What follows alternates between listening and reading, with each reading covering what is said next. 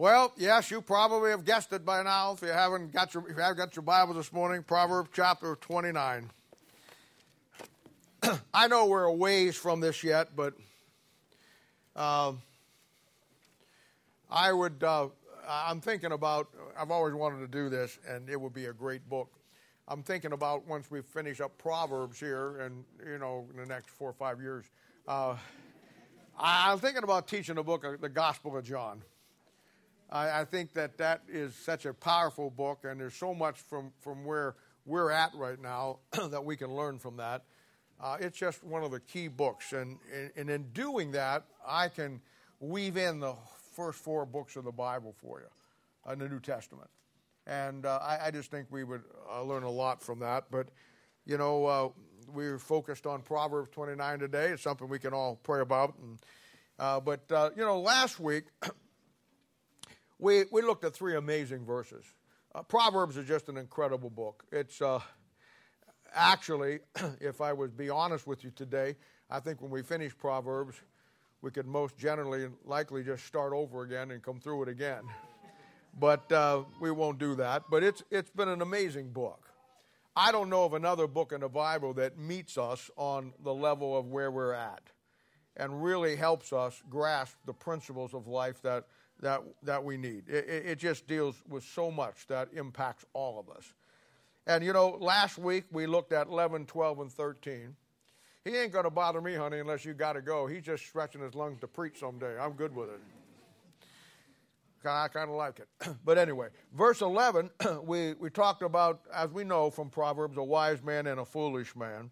And we talked about the wise man having the ability to use truth, uh, but to use it the right way.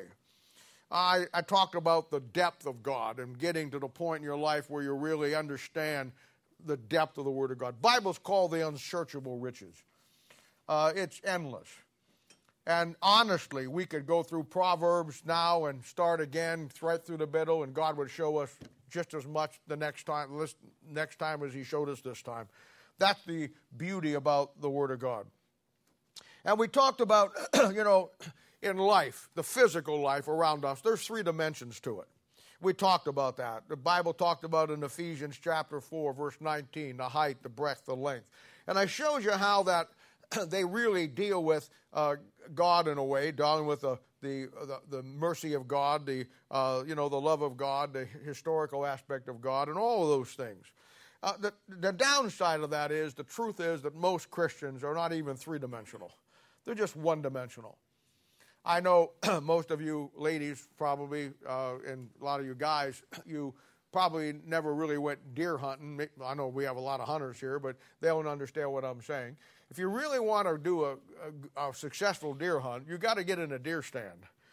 You know, the guy who just walks through the woods, I mean, he may get lucky and get a dumb deer, or, you know, uh, or he may just stumble into something.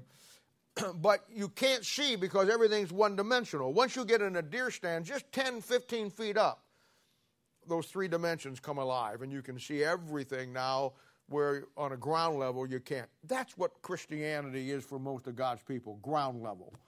They never see the depth of everything around them, the dimensions of really the Word of God and, and the Lord, much less ever get to that fourth dimension the spiritual dimension that, that talks about being filled with the fullness of God.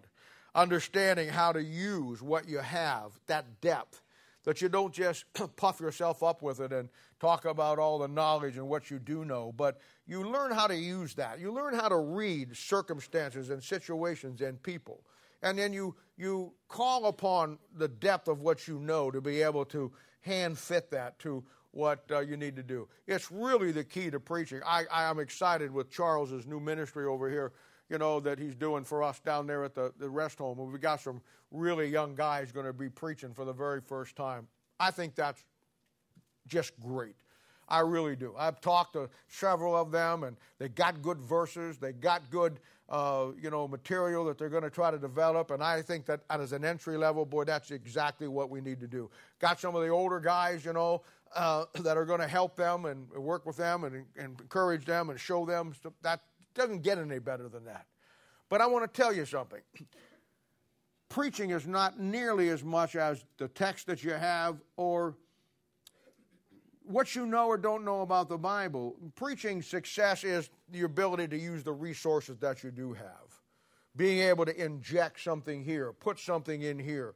Don't just stay along the party lines of your message, but be able to get off the depth that you have. I've always thought, and I like to listen to preachers, and I've always, in my own mind, because I am one, you know, you automatically just grade them as what you think how good they are. And I always enjoyed sermons I've always enjoyed sermons. I know the guys that preach here. I know when Danny preaches and Bob preaches, I listen to them when I'm out of town. You can get a good sermon is one you can come away and get four or five other sermons out of. There's so much depth to them, and and that's the key. Now I don't expect you young guys going down to the rest home down there to you know take them down to gap theory and put them all that stuff together. Uh, but I but it's a start for you. And as you do that, God will open up more doors for you. And as you learn the Bible, my job is to show you how to use all of that. Understanding how to use what you know when you build that level of depth in your life. You know, and we talked about, you know, not teaching all the Bible you know. Uh, I didn't give you this verse last week, uh, but it's one of my favorites. It's found in Deuteronomy chapter 29, verse 29, and it says, the secret things belong unto the Lord our God. But those things which are revealed, that'll be the deep things, those things which are revealed belong unto us and to our children forever, that we may do all the words of this law. What a great verse that is. That verse shows you that there'll be many things as you get into the depth of God that God just kind of puts his arm around you and gives to you. He'll show you. You know, I've always had the picture in my mind of somebody studying myself, you know, uh, late at night or throughout the day or whatever, and you're sitting down there by yourself at a desk or a table and the Bible's over and you're poring over it. I've always likened myself, I love the, I think I saw a picture one time it is, of the Holy Spirit of God, the Lord Jesus Christ, standing by you while you're seated there with his arm around you, pointing and showing things to you in the Bible. The things that God gives you as you get into the depth of the Bible, they're yours. They're yours. There's something that you and God together, God gave that to you. And you want to share them with your children. And in time, uh, you'll, you'll learn how to share some of those things with the people that you're working with. Ephesians chapter 3, verse 19 says, And to know the love of Christ which passeth knowledge, that ye might be filled with the fullness of God. Most people would never even understand what the fullness of God is they would think that just being full of the Holy Spirit, you know, like the day you get saved, they would think that uh, all kinds of things. But in reality, here again, Proverbs chapter 2, going back to our book on Proverbs, we talked about this way back when, when we came through chapter 2. Chapter 2 of Proverbs, chapter 1 through 5, will tell you the five steps of getting the fullness of God. It's incredible stuff. Then, verse 12, you know, how that leadership is so vital uh, in the lives of God's people. Pastors uh, to their churches, parents to their children, and uh, how God intended an unbroken chain of truth being passed down through the New Testament church. It's called the, it's called the Timothy principle in 2 Timothy chapter 2, verse 2, where he says, Paul says, In the things that thou hast heard of me among many witnesses, the same commit to faithful men who shall be able to teach others also. God designed Christianity to be an unbroken chain of truth. Forget all the other heresies that pop up. Forget all the other goofy stuff that people get into. It's, it means nothing. I showed you a couple of weeks ago how heresy is important to God because it establishes what the real truth is. And an unbroken, unbroken chain of biblical truth that is established through history, then is established uh, through uh, the Word of God. And uh, it, it, it, just it doesn't get any better than that. And that's what god intended. And we've seen over the weeks how that has all fallen apart during the time in the last 50 60 70 80 years. We looked at verse 13 how that god is the true light that lighteth every man that cometh into the world I didn't give you this last week because I was trying to move through some things, but I think the greatest, and I told you how that God in His own way, in His own time. I gave you four things that God will give a revelation about himself through. One of them was the heavens. The heavens declare the glory of God. By the word of the Lord were the heavens made, and all the host of them by the breath of his mouth. God down through history. You see, we get so locked into being a Baptist with our Baptist teaching and our Baptist tradition. We just think that that uh, that you know, American Christianity is the only way that God ever did it. This is where the failure of missions come in. They tried, American missionaries try to go into foreign countries and make everybody there little Americans and get out of their own culture. And of course, uh, that, that's a, such a sad state, but that's what happens today. But I, I, I, you know, I've known for many, many, many, many years that God does dealing with man what he wants to do. The book of Proverbs again tells us how that God's spirit touches man's spirit and uh, and gives him the light that he needs. I don't think for a moment. you know, you ever stop and think of what was happening in North America while Jesus was doing his deal over there in the Middle East? or, you know, as Europe was forming in the second, third, fourth, fifth, sixth, seventh century, ever wonder what has happened around the world? I mean, do you really believe that all those other indigenous people just died and went to hell? I mean, I know they didn't have a Baptist church to go through. There was no Jonathan Edwards or no David Brainerd. Uh, and we think because of the fact that, that uh, uh, they didn't have what we have, that they all got lost. And, and, you know, and history is a, believe me, I'm a student of history. History is a very, can be a, very, can be a minefield if you're not careful. Because people read history and they forget the fact that uh, the writer of history is writing it from his perspective, and sometimes his perspective is good and sometimes it's not. You got to weigh all history out in the light of the Word of God and what He's given you. Now, I'm going to tell you something. He was the true light that lighteth every man that cometh into the world. I don't think for a moment that every American Indian in America during that time died and went to hell. I just don't. You see, we tend to think of the Indians as savages. You know, we think of Custer's last stand and the brutal battles that the, uh, the Indians did and how they massacred the white man. But let me ask you a question. If somebody broke into your house at 2 o'clock in the morning, wouldn't you kill them?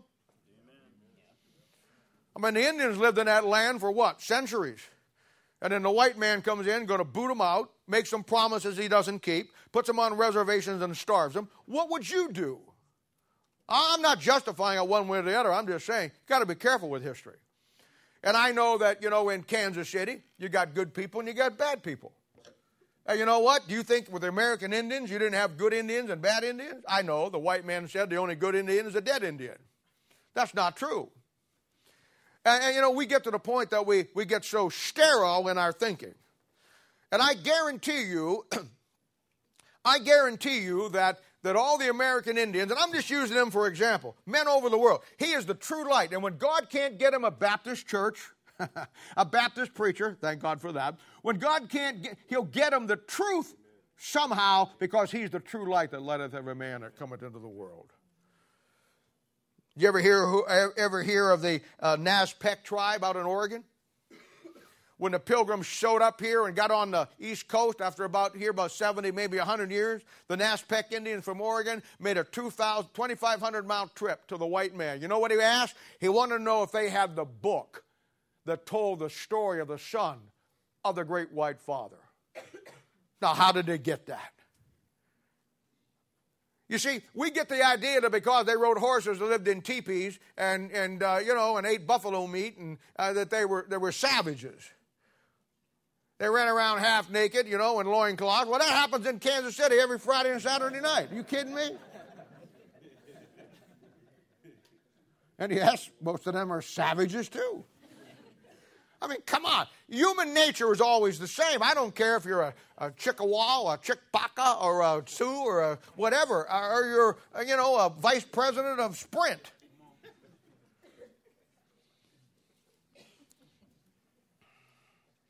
There were tribes here when the white man came that wanted to know about the son of the great white father. You never read about that. Somebody says, Where do you learn that stuff? It's a conspiracy. They hide that in books. I, I know this. The American Indian talked about a great white father. That's about as close to God as you can get in Revelation chapter 1. He talked about the great all knowing spirit that's about as close as you can get to the Holy Spirit of God in John chapter 16. I know this. When he went out on a hunting trip and he shot a deer, you know the first thing he did? He laid his bow and arrow down and got on his knees and thanked the great white Father, Great Spirit, for bringing the deer to him. That's more than most Baptists will do this afternoon when you sit down over your measly lunch. And they're heathens. He's the true light. And you see, we as Baptists, and I'm just picking on Baptists, I, will pick on everybody else here in a little bit. We think, we're so conceited, we think that if it didn't happen the way we have it happen and the way we do it, that it's wrong. And that's just so stupid. Absolutely stupid. And then, you know, those were three great verses and three incredible verses. And today, we want to move into three more. Boy, we're moving through this thing like a laser beam. Chapter 29, 14, 15, and 16. And we will look at a few more verses, and again, uh, we will glean out of them what God has for us. Now, let me read it for you, and then uh, uh, we'll pray, and then we'll get into it. The king that faithfully judgeth the poor, his throne shall be established forever.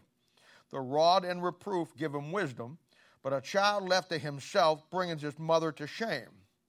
When the wicked are multiplied, transgression increaseth, but the righteous shall see their fall. Charles, would you stand up and ask God blessing, and we'll pray for you this afternoon. Who's preaching today? Uh, DJ. DJ, where's DJ at?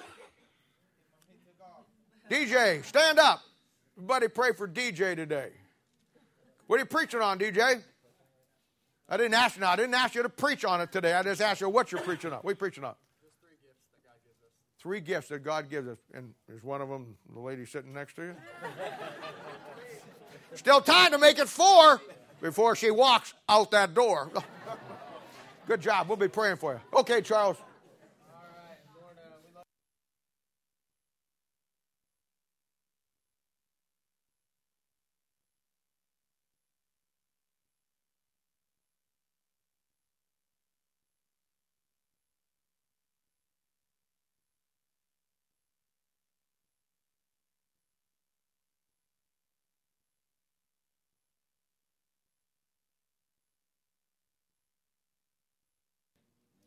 Thank you, Charles.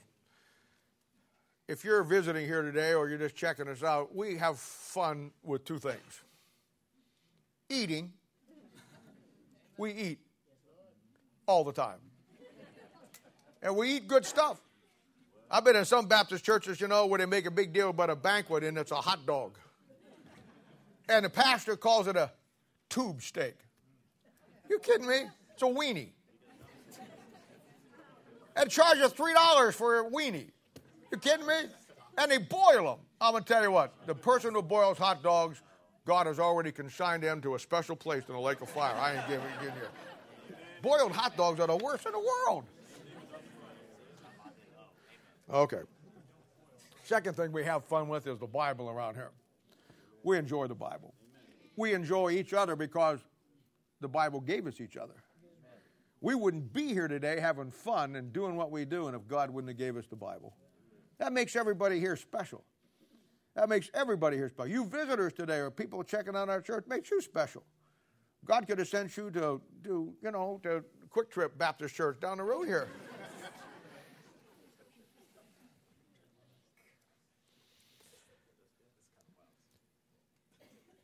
These are three great verses. And today, you're going to learn some stuff. You're going to learn some stuff about your Bible that I think will help you get up to another couple levels if you're paying attention. And then you're going to learn some good practical stuff. And I think that when we're all said and done today, I, in a practical way, inspirationally, we're going to have some doctrinal things here, but I, I, I want you to come away with four great principles that I want you to get down today as we work our way through uh, these verses. We're going to look at some things doctrinally, and then we're going to look at some things uh, inspirationally to kind of set our context. But you'll go out of here today learning some things. Uh, and that's my goal. I want you to learn some things about the Bible, but I also want you to learn some things about life. Verse 14 The king that faithfully judgeth the poor, his throne shall be established forever. Now, doctrinally, no question about this. Most of you probably already figured this one out. Doctrinally, this will be a reference to the millennial reign of the Lord Jesus Christ. His thousand year reign that we know about, laid out clearly in the Bible.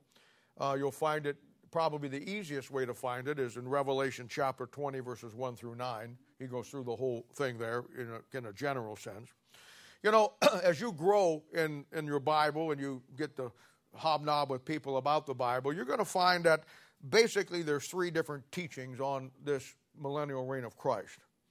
And uh, you need to know them. I remember when I first started, way back in the day, learning the Bible. Uh, this was one of the first three things that I, that I learned. And I got them down. I still have the notes from those many, many, many, many years ago. And, you know, the first teaching that you're going to find is what we call amillennialism or amillennialism. And uh, somebody who believes amillennialism, and this would be the Catholic Church uh, and other churches like that, they don't believe that there's any thousand year reign. They believe that it's a spiritual reign that started when Christ went back to heaven and that we're living through it right now and there's no thousand year period, but it's up till Christ comes back. So it's called awe. Awe is means none or no or uh, you know no millennium. Then you have what we call postmillennialism. Postmillennialism is people believe that we make the world a better place to live. We clean up all of the uh, all of the corruption and make the world safer, better, and all of these things. And then when we get to the world to a, a, a high point, then Christ comes back. And that's called postmillennialism. That'll be your Protestant churches.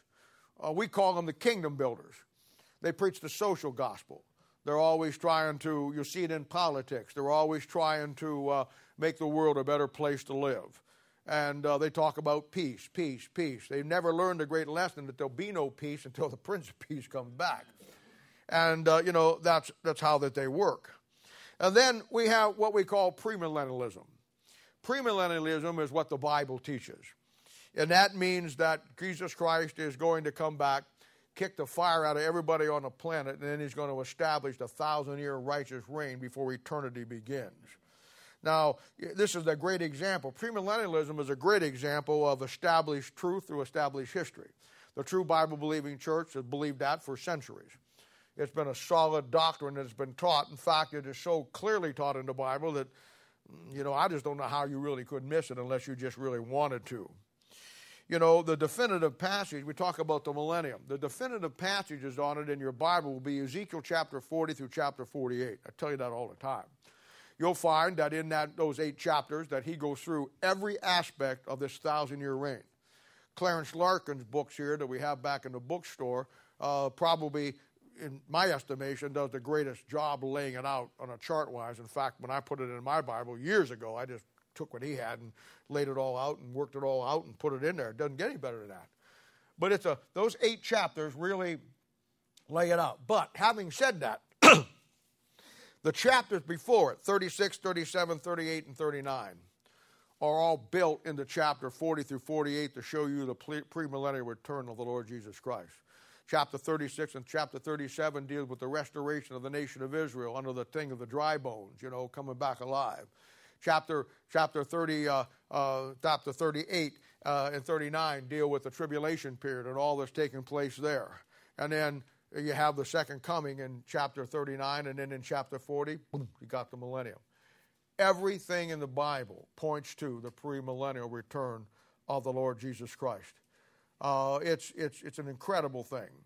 And, uh, you know, uh, every, every time that you get into your Bible, you'll see it over and over and over again in every kind of, every kind of picture that you want. And this will be the main theme of the Bible. I told you this Thursday night. Most people think the main theme in the Bible is salvation. Well, I'm not lessening salvation, and salvation is certainly one of the sub themes of the Bible, but uh, it's not the theme of the Bible. The theme of the Bible is the day of the Lord. Over a thousand times in the Old Testament, you have a reference to that. And, here again, Baptists can't seem to get that. But for me, it's pretty understandable. The greatest day on God's calendar wasn't the day he came down and, the sun came down, and the world took him, beat him, uh, you know, cussed him, spit in his face, and slapped him, and then crucified him, put a spear in his side, and killed him. That wasn't God. That, that's my greatest day. Because that's the day he took my sin. But that's not God's greatest day on God's calendar. No, no. The greatest day on God's calendar is the day his son sits down on the throne in Jerusalem and is crowned King of Kings and the Lord of Lords. That's his day. That's called that day, the day of the Lord, all through the Bible, over a thousand times in the Old Testament. And that will be the beginning of the fulfillment of Isaiah chapter 9, verse 6 and 7 that we talk about, you know, at the establishing of his government. In your Bible, there will be, uh, this will be the kingdom of heaven. We talked about this Thursday night a little bit. Uh, defined for you in the book of Matthew. The book of Matthew is about the king. You will find 52 references in Matthew on the kingdom of heaven, more than any other place in the Bible, because it defines what that kingdom is. In the Old Testament, here again, this will be typified by, by uh, two men. If you want to study it out, it'll be David and Solomon. David and Solomon are both types of Christ.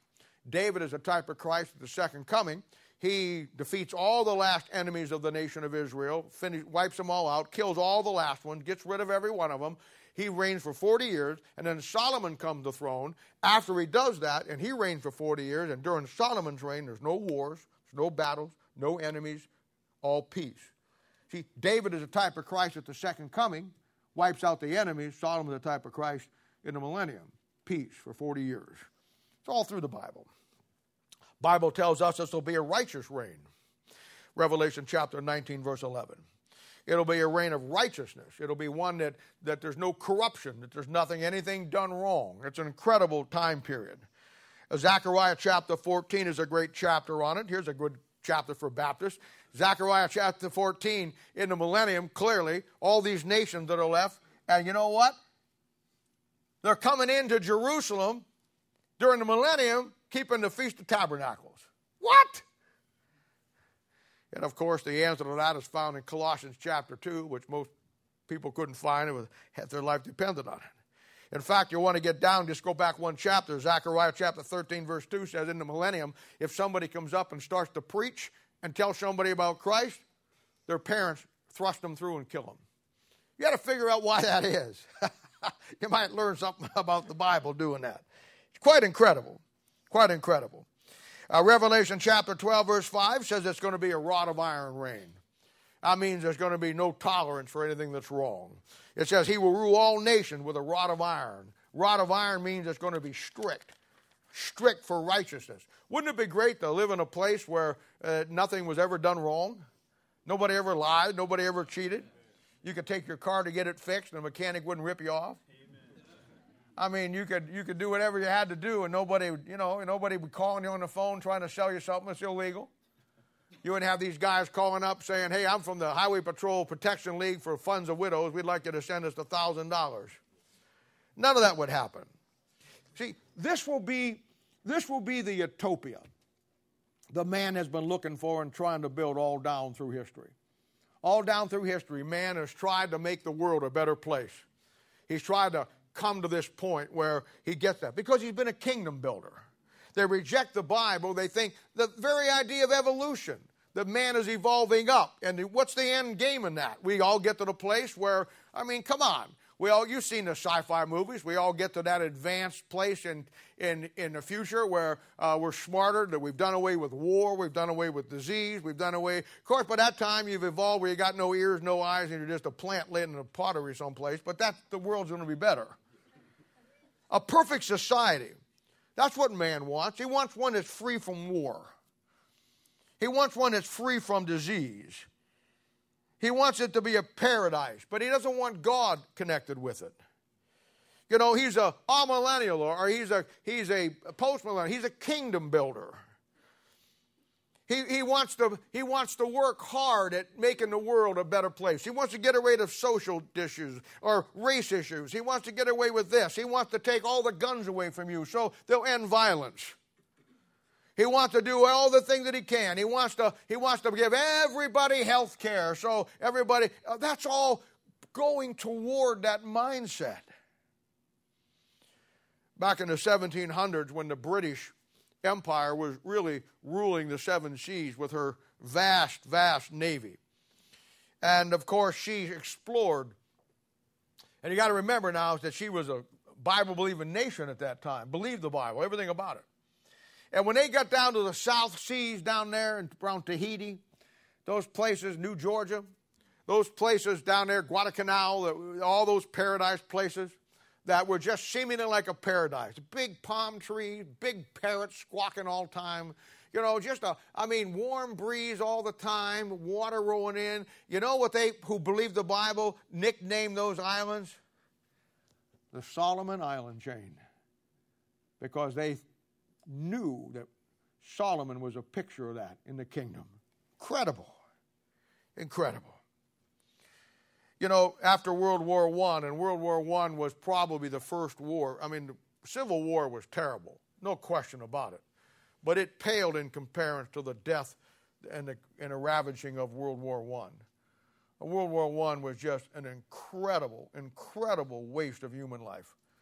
I mean, it was one of the most terrible battles that, in fact, it had been called the war to end all wars. They thought that man would learn the lessons from that. I mean, millions and millions and millions of men killed. I got a buddy of mine who loves World War One, and he studies it, and he travels to all the battlefields, you know, in Europe that are still there. And he showed me a picture on his last trip a while back of, of a line that's all covered over with dirt. And you can see on this line about 200, 300 bayonets sticking up out of the, out of the, out of the dirt. And he explained to me that these French soldiers were in a trench and a bombardment came in and buried them. And to this day, they left them buried there, and they all you can see is they're holding their rifles with the bayonets up out of the dirt. Terrible war. After World War I, around 1919, they come up with the idea of the League of Nations. The League of Nations was the forerunner of the United Nations. And a League of Nations with nations that were going to not have any more war ever again. How'd that work? World War One, World War uh, World War One after World War One, World War Two, we dropped the atom bomb. So somebody said, "I know what. If we really want to make this work, we need to change the name." So now it becomes United Nations. You know what the United Nations, their, their building is in Washington. You know what they did? They went over there in the Bible in Isaiah chapter 2, verse 4, and they put the verse up there about bleeding your, beating your swords into plowshares and your, and your weapons of war into pruning hooks. They take a verse out of Isaiah that is given to the Lord during the millennium and put on their building. And then put the verse down there, they wouldn't know war anymore. Noble effort. 275 wars since the United Nations began. You ain't going to fix it. You're not going to fix it. Today, United Nations is a bunch of nations that are against the nation of Israel. That's all they are. They're set up for the Antichrist. Now, when Christ comes back and he establishes his righteous rule of iron, there'll be no war, there'll be no United Nations, there'll be no government, there'll be no president, there'll be no kings, there'll be no queens, there'll be no disease, there'll be no politics, there'll be no churches, there'll be no preaching. It'll be Jesus Christ on the throne, David sitting as the prince, ruling the whole world with a rod of iron. That's what I'm looking for. And Revelation 19:11 says, "In righteousness doth he judge and make war." And when he comes back and establishes his kingdom, it'll be a kingdom that nobody is going to contend with. Now, understanding that in your Bible, there's a great contrast to that. We know that the Antichrist is the fake uh, kingdom that comes in before the Lord. He lasts for seven years. He's called the Antichrist. He portrays himself as Christ. And uh, in fact, in the Bible, you got to be careful because the Bible tells you very clear in the book of Revelation that there's two Christs. And you got to be careful with those things because most people will follow the wrong one and uh, God says, He says, uh, uh, His calls it His Christ. Uh, another place it calls it the Lord's Christ because there's the Lord's Christ and then there's the devil's Christ, the Antichrist. And, uh, you know, so uh, he sets up his false kingdom first. And he comes in and he sets up uh, a false kingdom. He claims to be God. He sits in the seat in the temple, showing himself that he's God. This is called the abomination of desolation. And he, he, he portrays himself to the world that he is God. Now, at this point, all the kingdom builders are going to go crazy because now they have thinking that they have brought the world to a great place, and here he is. it's all working together as a plan. And of course, we know that he's not the Christ, he's the Antichrist. And after seven years tribulation, then we find the real Christ shows up, the Lord Jesus Christ, Revelation chapter 19, verse 11. Now, that's typified back in your Bible, uh, again, by Saul and David. Saul was the first king that Israel got, and he was a bad king. He wasn't God's choice. David was God's choice, and he's the second king. Somebody said, Why does the Bible always do it that way? That he gave you Saul first was the bad king, and then David is a type of Christ at the second coming, he's the good king.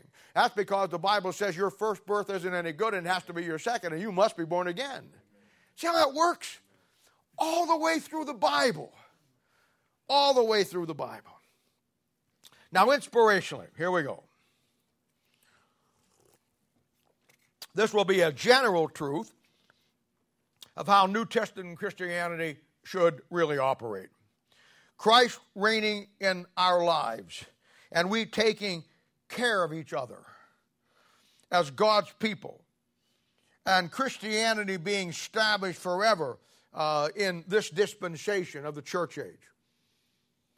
The poor here will be the spiritually poor and physically poor, being ministered to by God's people through the church. The throne here, inspirationally, will be the kingdom of God. Two kingdoms in your Bible one is a spiritual kingdom, one is a literal kingdom. Your whole Bible is rightly divided around those two kingdoms. The kingdom of heaven is a physical kingdom given to the nation of Israel. The kingdom of God is a spiritual kingdom given to us. Luke chapter 17, verse 21 says that the kingdom of God is in you. Romans chapter 14, verse 17 says that the kingdom of God is uh, kingdom of God is not drink, but righteousness, peace, and joy in the Holy Ghost. It's a spiritual kingdom. Fundamentally speaking, it will deal with the through the churches, uh, as we've talked about this before, families being established through the righteous rule of the parents, as the Bible talks about in 1 Timothy chapter 3, verse 4 good spiritual, uh, you know, a, a God, a, spiritual kingdom going uh, on and on and on down through the generations. Ensured, and we've talked about it before. God's plan in the Old Testament was to reach the world through families. God's plan in the New Testament is to reach the world through families. Now, there's going to be a lot coming up on this the rest of this morning and next week and the week after because we're moving into a section of Proverbs that really, really, really is going to help a lot of you young parents, a lot of you singles that someday you will parent, and even some of you parents that are older parents that you're, you're having kids. Now let's look at verse 15. The rod and reproof give wisdom, but a child left to himself bringeth his mother to shame. Now,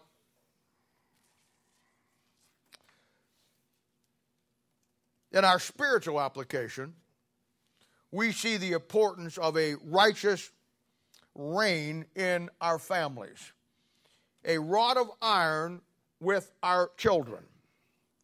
Now, let me talk for a moment about the importance of a rod.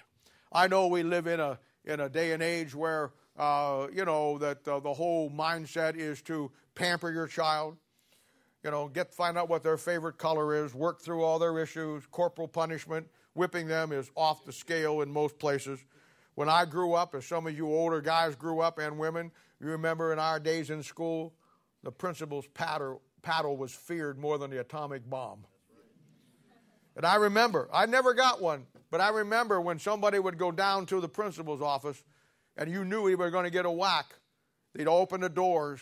You know how it echoes down through the halls of them big old schools? And we'd all be listening for the rifle crack. Sometimes he got one, Sometimes they got two, sometimes they got three. I don't remember any getting more than three.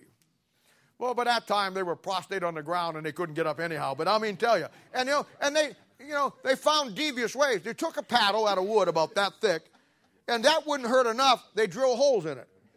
It's like a hollow point bullet. They do much more damage. I don't know what them little holes do that on the seat of your pants, but I guarantee you, it made a difference.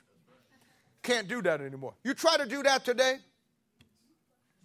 I was in math class one time and I was probably in the eighth grade, ninth grade, eighth grade. And we had a teacher, his name was, uh, uh, well, he was an ex Marine. What was his name, Barb? Mr. Miller, yeah. Mr. Miller. Mr. Miller was tough. I remember one time when the teacher went out of the room, all the kids would go crazy. We had this rough girl in, in, our, in our school. There was several of them, but she was a gang. She would be a gang girl today, but she was a nice girl. But no, no, she was really rough. She was rough. she would she would beat most guys up if she had a chance to. Yeah, yeah, she, that's right, Bob. You got it. You're on there. Okay. So anyway, Mr. Miller goes down to the office for something, and the place is going crazy. And I'm sitting there, you know, watching all this stuff, you know, and, and she stands up, takes a ruler and a penny, throws it up in the air, and whacks it and hits the blackboard. Just as she did, Mr. Miller came in. He came, grabbed her by the hair, ripped her out of that seat, and drug her down to the principal's office. Try that today. You're laughing, but that's why I who I am, and that's why who you are. I mean, come on. The world calls it corporal punishment. That's a military term. In a company, you had a captain over the company. You had four, four, uh, uh, four uh, uh platoons within the company. Each one had a first lieutenant. And then you had a first sergeant over it all. Then you had staff sergeants, buck sergeants. And then you had a corporal in each one. And when somebody had to get punished, they gave it to the corporal to do. And his job was to administer the punishment, whatever it was. Corporal punishment. Where it comes from.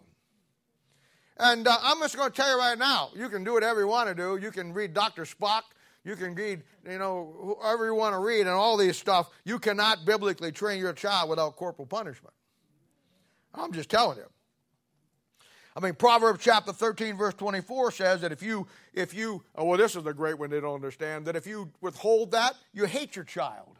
Now, most parents would not whip their kid because they say, I love him. The Bible just takes the opposite and says, if you don't hit him, whip him, whatever, corporal punishment, that you hate him. You know why? Because Proverbs 23, verse 13 through 14 says that if you withheld correction, the rod, if you let don't spare for his crying, the Bible says, here it comes, you will deliver his soul from hell. There's a value in it. I mean, it's just that simple. Now, I want to look at verse 15, and for a few moments here, I want to talk about the two aspects of disciplining your children based on Proverbs. There's two things in verse 15 the rod and reproof. Now you need to get this. The rod will be the action of the discipline. The reproof will be understanding the consequences of the discipline. And verse 2, or verse 15 says that it takes two, rod and reproof, and when you use them both, it giveth wisdom. Now, let me give you an example you can all and I can understand you and I get in, have gotten into sin in our lives? Sure, we have. It's a great, great principle. God will forgive us in a heartbeat for whatever we do. But He won't necessarily take away the consequences, will He? You take a guy that drinks alcohol all of his life, he's drinking for 30, 40, 50 years, he gets right or gets saved, and God saves him in a heartbeat. And maybe he gives up the alcohol, but he dies of cirrhosis of the liver. You see, God will forgive you, but he won't give you a new liver. I mean, I see people all the time that have had so many drugs in their life that they're brain dead. And I believe they get saved. But you know what? God doesn't come down and re- He regenerates your soul, but He leaves your brain cells the way they are. You see, your children, as we, need to learn that there's consequences and when we do things wrong. We break the rule. And we have to get that only through reproof. I mean, you take somebody who gets into debt because they make bad choices, or they do this, or they just live a lifestyle. Now they got three marriages, free alimony payments, kids all over the place. They got to work two jobs. They, I've seen them to the place where they they made three thousand, four thousand dollars $4,000 a month, and and $3,000, $3,500 that went to went to alimony, and they got five hundred dollars left. But they're saved now. They're right, and they want to do what's right. But the Bible says in Galatians 6 7, be not deceived, God is not mocked. Whatever you sow, you're going to reap someday. And you know why he does that? Now, I'm not saying he won't get you out of it in time. The greatest thing about God is after he saves you and we got ourselves in a deep mess, he will throw you a shovel. But the angels are all busy. You're going to have to dig it out yourself. And it's a thing where, you know, you, you every time you, you, you learn your lessons. Every time you say, I can't do this anymore. Every time you don't have enough money for the end of the month. Every time you have to do this, or you have to deal with an ex wife, or every time you have to do with this, or a doctor bill, or this or that, you will remember what got you there. We like to just with our children. We like to just, when they get into trouble, like ourselves, we think that we just, okay, I gave you the rod, now everything is okay. There's no consequences to your action. There's always consequences to your action. That's the reproof. And I'm telling you, now, many parents will use the rod, but they'll not follow through with the reproof. Hey, I know lots of parents that won't even do the rod they're goofy, but they come to the place where, oh, I'm going to make my kid stand in a corner, or I'll make my kid, I'll give him a timeout. I'll do this or do that. Well, that takes so long. I mean, a good whack across the rear end, boy, at 150,000 miles a second is a good way to get their attention. Our kids, your kids, my kids need to know that there's consequences to them breaking the rules just using the rod and then going on like, oh, nothing happened. Everything is great. They forget about it. That's why they go right back into it again. Listen, you need to establish a throne, a throne of righteousness, a righteous rule, a rod of iron that they understand when they violate that rule, that go against that rod, that there's consequences to it. The reproof will be the lessons that they'll learn because of what they did. For instance, parents will do, okay, you're grounded. Take away him running out or her running out with her friend. I'll get that. Pretty good. When I was in my age, it was go to your room without supper. Now that affected us back then. Yeah, yeah, yeah. Well, if you know how my grandma cooked, I could tell you a story sometime. You'd be better off in the room. But anyway, that won't work today. Send it into your room? You kidding me? You got your own TV set, you got your own stereo system, you got your own Xbox, you got it. Who wouldn't want to go to your room? That's great punishment.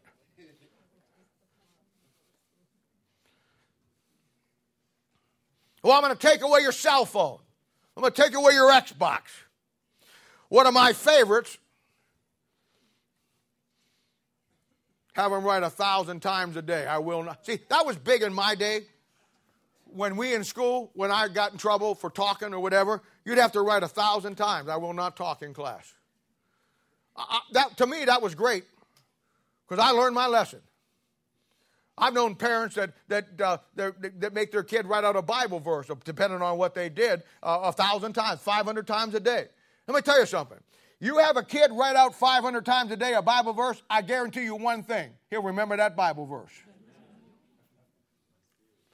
And every time he writes it, when his hand starts to cramp up, when he says, I can't do this anymore, when he says, I miss my friends, I can't watch television, I got to have my 10,000 in a day, when I do this, when I do that, it'll be a reminder that there's consequences to your sin of breaking the rules.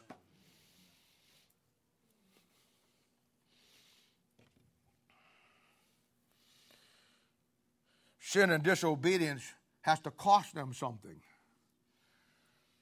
That's reproof, or they never learn the lessons if there's no cost involved. Now look at the last part of the verse. But a child left to himself bringeth his mother to shame. Now you better get this one. Your children need a righteous reign in your family. Spiritual leadership that deals with a rod and reproof not only the discipline of action, but the discipline of consequences for those actions. Over the years, I've seen many parents, dads in particular, abandon their kids and leave them uh, to themselves in the most formidable years of their lives. Many of them preachers. They're so busy dealing with everybody else's issue, they fail to see that their kids go through, every kid goes through the most crucial, volatile time of their life when they need an established rule and an established throne of righteousness that they don't get. And when kids needed that leadership the most, dad was out with the boys. He was bowling. He was doing this. He was fishing. He was going here. He was going there. Or he was out there preaching and he was doing this and he was doing that. He was traveling all around the country, all around the world, giving everybody else what they needed, but his own kids he abandoned. and then honestly, they, they scratch their head and wonder why, when their kids are 17 or 18, they want nothing to do with the parents. Kids will always pay the price. Many times over the years, and this is true of so many of you, we take a kid to camp, and there are kids that will come to camp that their mom and dad, I think of, I think of the little guy out there in Harrisonville, you know, that, you know, you got these kids that come to camp and their parents care nothing about them.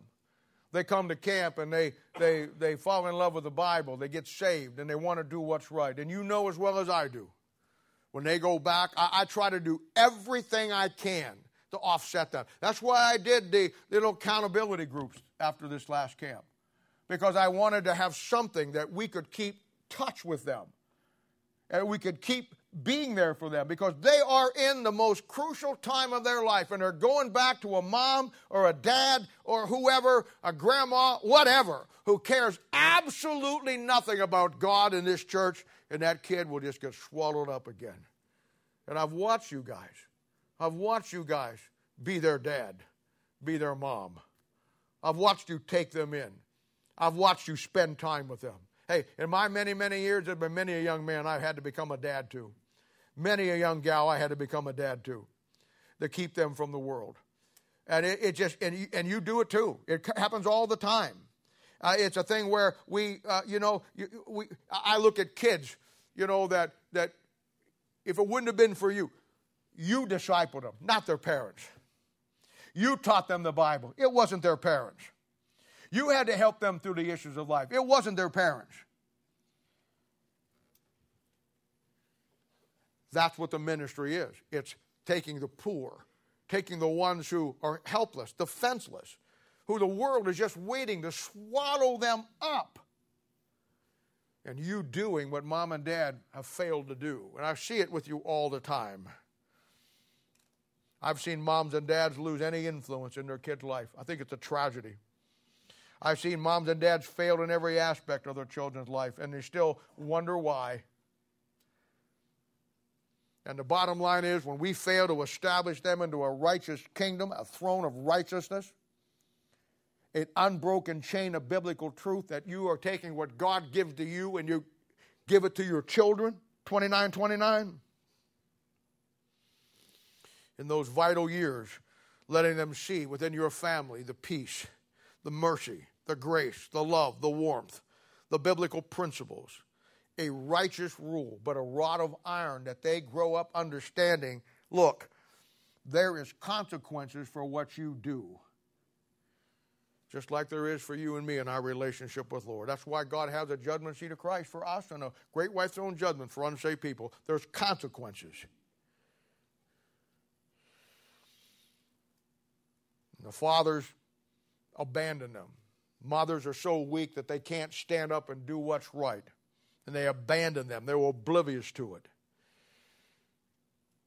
But they're too busy fulfilling their own needs, what they want, making millions of dollars, making money, buying this, getting that. But the truth of the matter is, the most precious commodity they have, they abandon.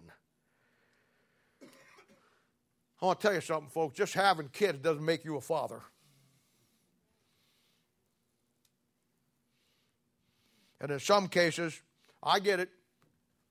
Guy says, Well, I married a wife and she had these kids, or I married a husband and he had these kids, and they're not my own kids, they're biological, so I don't have any. No, no, no, don't give me that. Let me tell you something. I have, a, I have 75 people in this church that I have not anywhere to do with their biological birth, but they are my children. Amen. Don't give me that. Verse 16. When the wicked are multiplied, transgressions increases.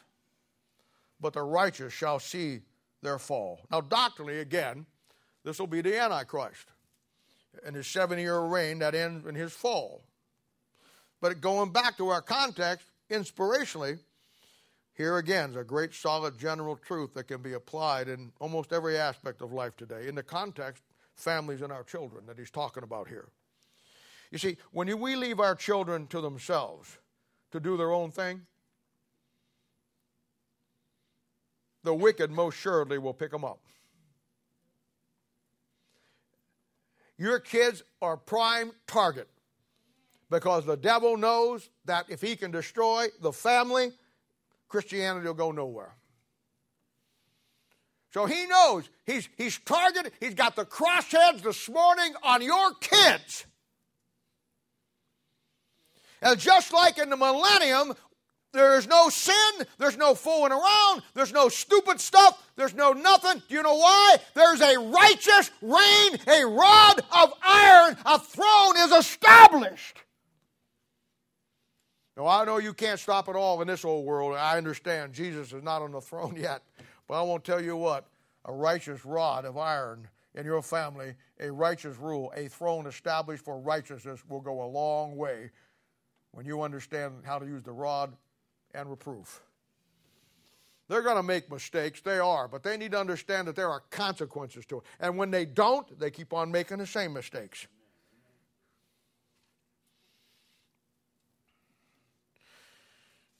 When you leave your child to themselves to do their own thing, you can count on two things happening. One of them with your own family if you have multiple kids. We call this in dealing with people's problems in families the domino effect. The oldest one will always lead the other ones right down the same path. Most young boys idolize the older boy, girls the sister. They want to be like them. And when you allow them to be under themselves, you don't have a righteous rule that they see Christ in them. The domino effect is going to take place. You're going to lose the oldest one, then the next one, and the next one, and the next one, and then the next one. Right down the line. It's called the domino effect. It's just that simple. The second one will be the other kids that you allow your kids to associate with. We are we are who we associate with. It's just that simple. Hey, as a young man, when I was probably 12, 13, or 14, maybe a little older. Now, my parents were good parents. They were. My dad worked hard, worked two jobs. My mom worked two or three jobs. But, and I don't know all what happened. They started out in church and were charter members at a Canton Baptist Temple. Then something happened. I don't know what it was. I know my dad smoked cigarettes all of his life. It may have been, and he was helping in the church there, doing some things. Uh, probably they said you can't do that and smoke. Well, my dad got mad. Well, no, no, my mom got mad. Whenever my mom got mad, then dad did whatever mom wanted to do. My mom got mad, quit going to church. We lived right across the street from the church. Some of you have seen my original house that I grew up in. Right across from the church. It ain't there anymore, but that's, I mean, it's a charismatic church now, but it's the same building. And I'll never forget when I was 9, 10, my mom and dad wouldn't go to church anymore. My mom would dress me up, usher me out the front door, and kiss me on the cheek and say, Now you go to church. You know, there's a difference between just sending your kid to church and taking your kid to church. My mom never understood that, bless her heart. And I love my mom. My mom was a good mom. My dad was a good dad. Gave me everything I could ever want. Sacrifice for me. I'm not downing them in any way, shape, or form. I, I'm not. But I will tell you this they never established a righteous rule. They never established a throne of righteousness. When I got in trouble, I got a whipping. And I've gotten a lot of trouble. I was a goofy little kid. I did all kinds of stupid stuff. I, I, would, I would shoot birds with my BB gun in the backyard. I remember one time I got the idea of taking a Steve Brackino will love this one. I took a I took a 12 gauge shotgun shell that was empty, filled it up with gasoline, put it close, and put a little thing on it and light it off just to see what it would do. Stupid me left the gas can right there where it was, almost burned the garage down. My mom is gone, my dad is gone, my sister comes out the back door, and there I am, fireman Bob with a garden hose holding it up, trying to put that fire out.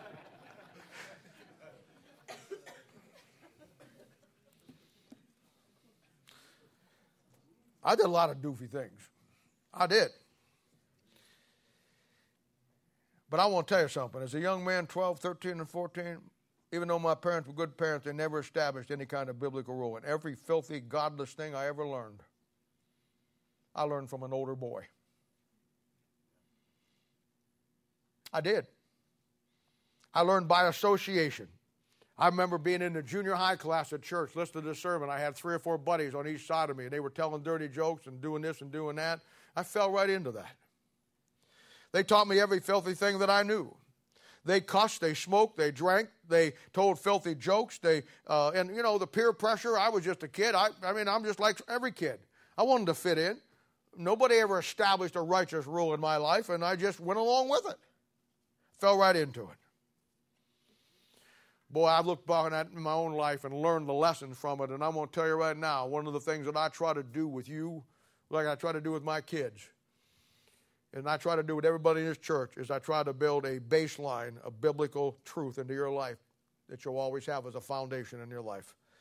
And I can't underestimate the importance of a baseline of truth in your children's life when they're from about two or three years old up to the time that they're 10 and ongoing. Building that baseline of truth. So when the bad times come, and they will, don't kid yourself, they will. There's going to be no perfect child. They're all going to get into goofy stuff and do things that are wrong that you're going to say, How could my son do that? They do that because they have an old sin nature.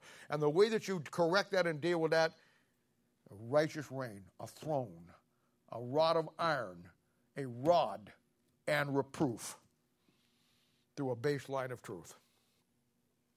Let me tell you something. You wait till they're 15, 16, 17, it's almost impossible. It's like trying to put water back in the Boulder Dam after the dam breaks.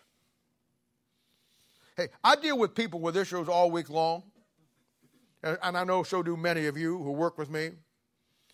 Uh, and it's an absolute truth. If I if I'm dealing with somebody who has been in this church, and hey, we all do stupid things. I'm not I'm not criticizing anybody.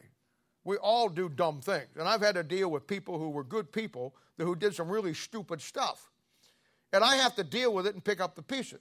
And I'm going to tell you, at the same time, I deal with people who don't come to church, don't do anything with the Bible, don't care about anything, and they get into messes, and I, they call me, I have to deal with them. I'm going to tell you right now, it's a lot easier to deal with a person who has a Bible base of truth in their life than it is with somebody who has nothing because you have nothing to work with with the Bible base, I always have something to fall back on. It's a lot easier dealing with people and their problems when they have a baseline of truth.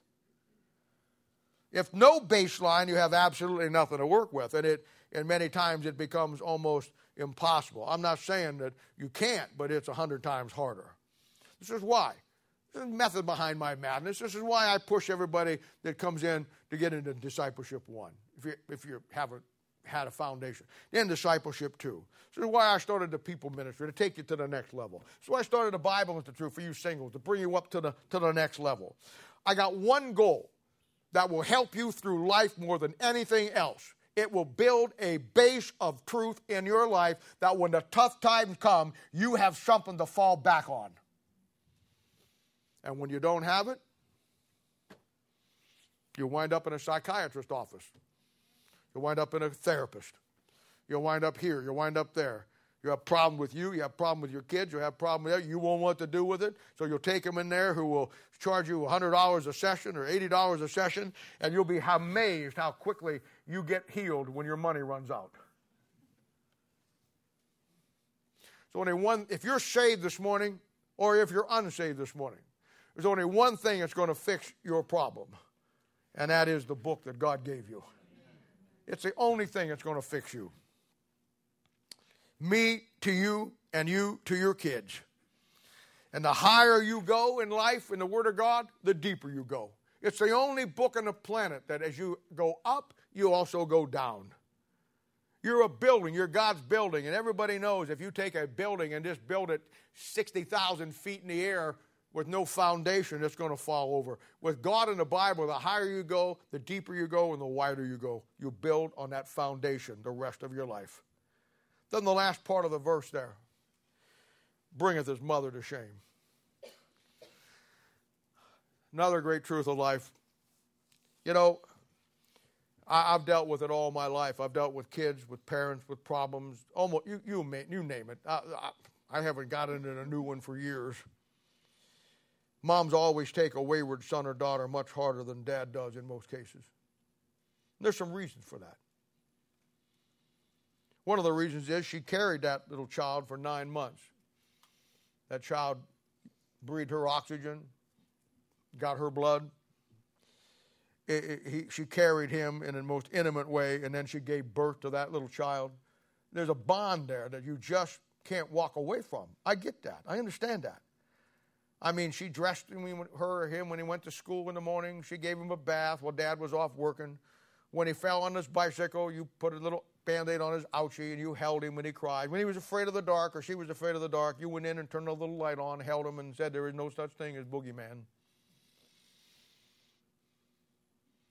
You see, in the early years, mom leads the way.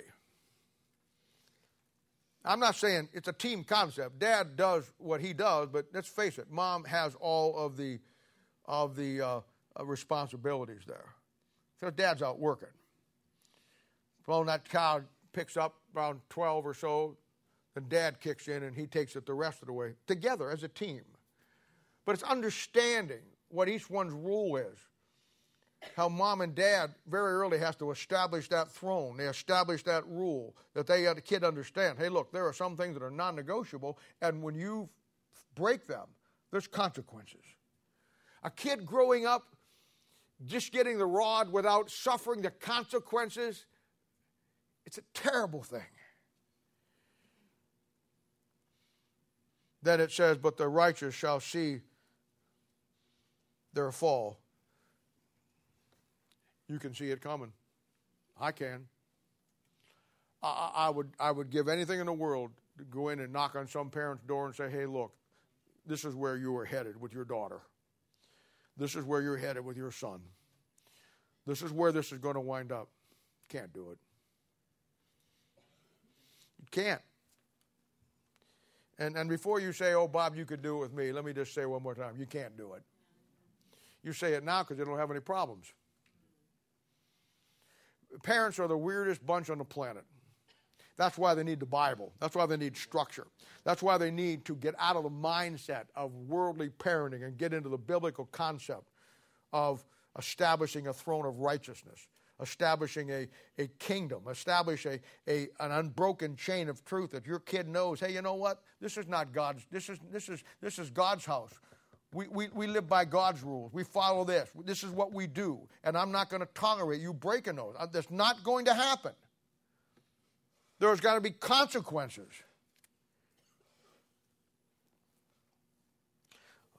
Honestly, all you can do in most cases, this is what I do. Just stand by and watch it fall. And I'll always try to be there to help them pick up the pieces. Uh, it's, it's just parents don't get it today. They just don't. They just don't. Most, a lot of parents have had such a lawless lifestyle themselves, they just, their kids just follow right into it. So many parents will just not follow through with what they need needs to be done with the rod and the reproof. They, they just won't. They always think that their child is above what somebody else's child has done. And boy, that is a terrible thing. Every kid in this world has an old sin nature. In our text today, doctrinally, yeah, I get it. It's the Antichrist. No question about it. But inspirationally, I told you when we started, there's four great principles for training up, protecting, and preserving your family to the plan of God. Not your plans, God's plan. The unbroken chain of biblical truth, the Timothy principle. Now, the first thing I'm going to give you to do here, and I'm going to give you these four, I'm going to go back and pick them out. The first things I'm going to give you, the first one, this is for you young parents. it's for you young parents who are having kids and you're, you're, you got young kids. I'm telling you right now, the first thing you got to do is you got to establish a throne you got to establish a righteous rule for your family. 1 Timothy chapter uh, 5 verse 4 says when it talks about the qualifications of a pastor or a deacon, it says that one that ruleth. There's a rule involved. One that ruleth well his own house, having his children in subjection to all gravity. I wish I had time to go through those words. Own house, having a children, subjection to all gravity. Wow. Then he says over there in 1 Timothy 5 8, but if any provide not for his own house, especially those of his own household,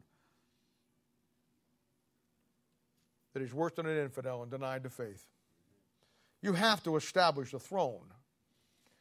You have to establish the throne. Second of all, you have to establish the rod and reproof. You have to.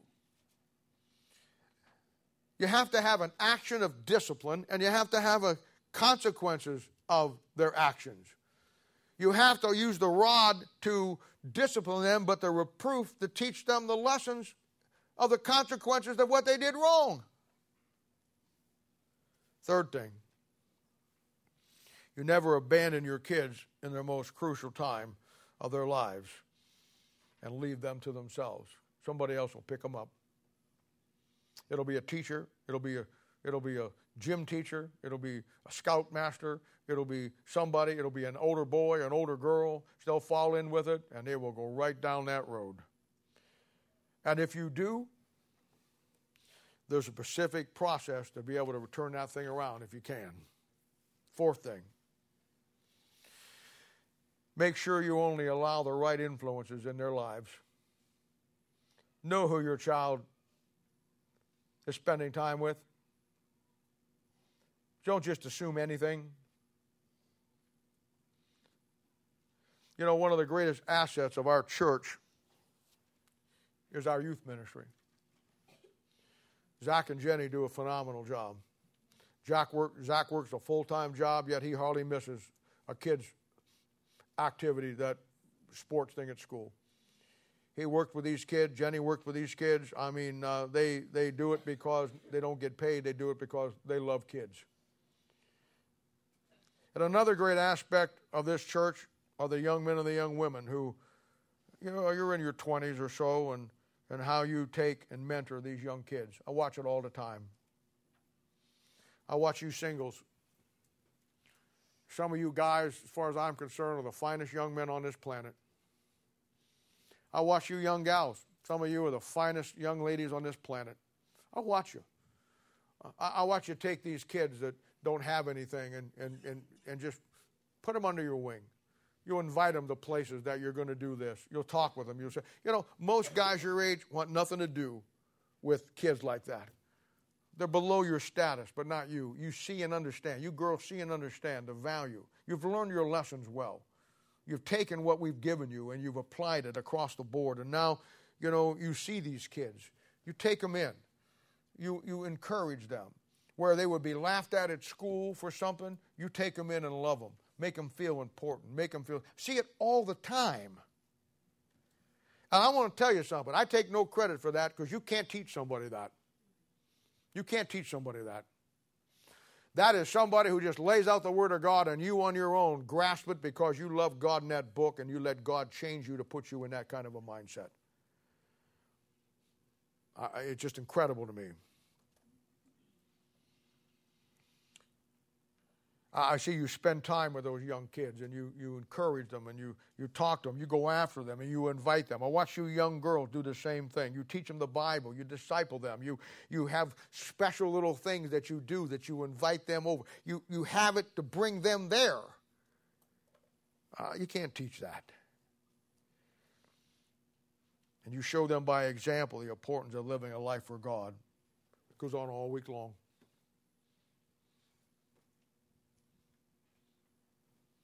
And you parents need to keep the bad associations out of their lives and allow the best of the best of our church to help you. Hey, I've watched parents get a couple of you guys and gals and sit down and say, hey, my son or my daughter is having some issues here and they're struggling with some things. And I need you to help me. I need you to just kind of help work with us. And I want you guys do that. I want you gals do that. I mean, they got enough confidence that they know that if they're struggling and they want their kid around good, wholesome men and young ladies, that you're the ones that they want them around.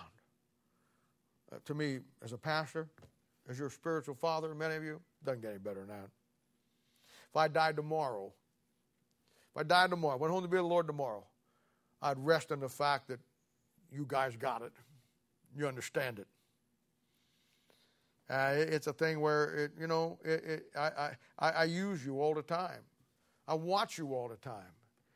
I, and I not always say something to you, but I want you to know I miss very little, and I watch you, and I want you just always there for them, no matter what it takes, no matter what it may be. I know in a heartbeat I can come up, put my arm around you, and say, "Hey, see this kid over here? I need you to go and just really draw him in a little bit. Just be there for him. He needs somebody." That's all I got to say. And I'll tell you that because nobody, and it's the truth, nobody, and I mean nobody, this is the failure of churches today and it's the failure of most youth ministries, but not here. I'll tell you a dying truth nobody, and I mean nobody, can reach another young person like another young person. The question is, you can't find any that have the character, the qualities, and the things that that the, that the rod of iron that you put into your life, the discipline you put into your life, the, the, the throne that you have in your world of righteousness. And you take that and you give to them. You're going to find that some in there are going to do it for good, some are going to do it for bad. You know what? But we have to build a baseline. We have to build a baseline. The first thing, without ever telling anybody anything, when I started this church, I had one goal. I looked across this thing, and as it grew and it came, and there I would watch everybody that came in. And I would assess them talking with you, getting to know you, being your friend, you know, us doing things together and hanging out together and eating together. My goal was to get you on whatever level you were, the baseline that you needed. Because I knew that if you're ever going to do anything in this church, if you're ever going to do anything for God anywhere, going to be the baseline. If you don't mind me saying this, Troy, you've had your tough times in life. And I'm so glad that you're here today, and I love you more than you'll ever know. But you know why you're here, Troy? Because years ago, we built a baseline, didn't we, buddy? Hmm? And no matter what happened, no matter what took place, that baseline held. And here you are today. And you're more valuable to me now than you were when we were playing football on Sunday afternoon. You guys were kicking the fire out of me. Steve Brackine's the same way. 12 years old, first time I met him. And what a little punk he was. I mean, we used to beat him up and whip him up in Marshall's Alley faster than anybody on this planet. But you know what? The baseline stuck. And it's, it's, that's what you do. And now we're doing it all over again, guys. Now we're taking it a whole new level of kids. And I, and I know they do dumb things. I know they got problems. And I'm not criticizing anybody today. We all got our issues. My point is, we have got to begin to build that baseline. We've got to begin to have that righteous reign that a kid knows that it's a brick wall and it isn't going to budge. That's what I've done with you. I'm hard on you, but I'm fair with you.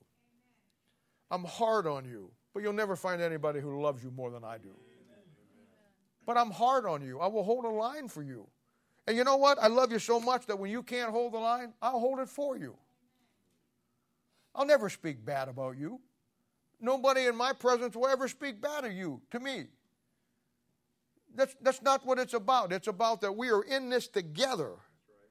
And you need me, but there's going to come a day when I'm going to need you. I won't be able to walk down them steps by myself. You'll have to carry me down, put me in my wheelchair. It's a thing where all we have is each other. But the thing that will always hold us together is the baseline rebuild.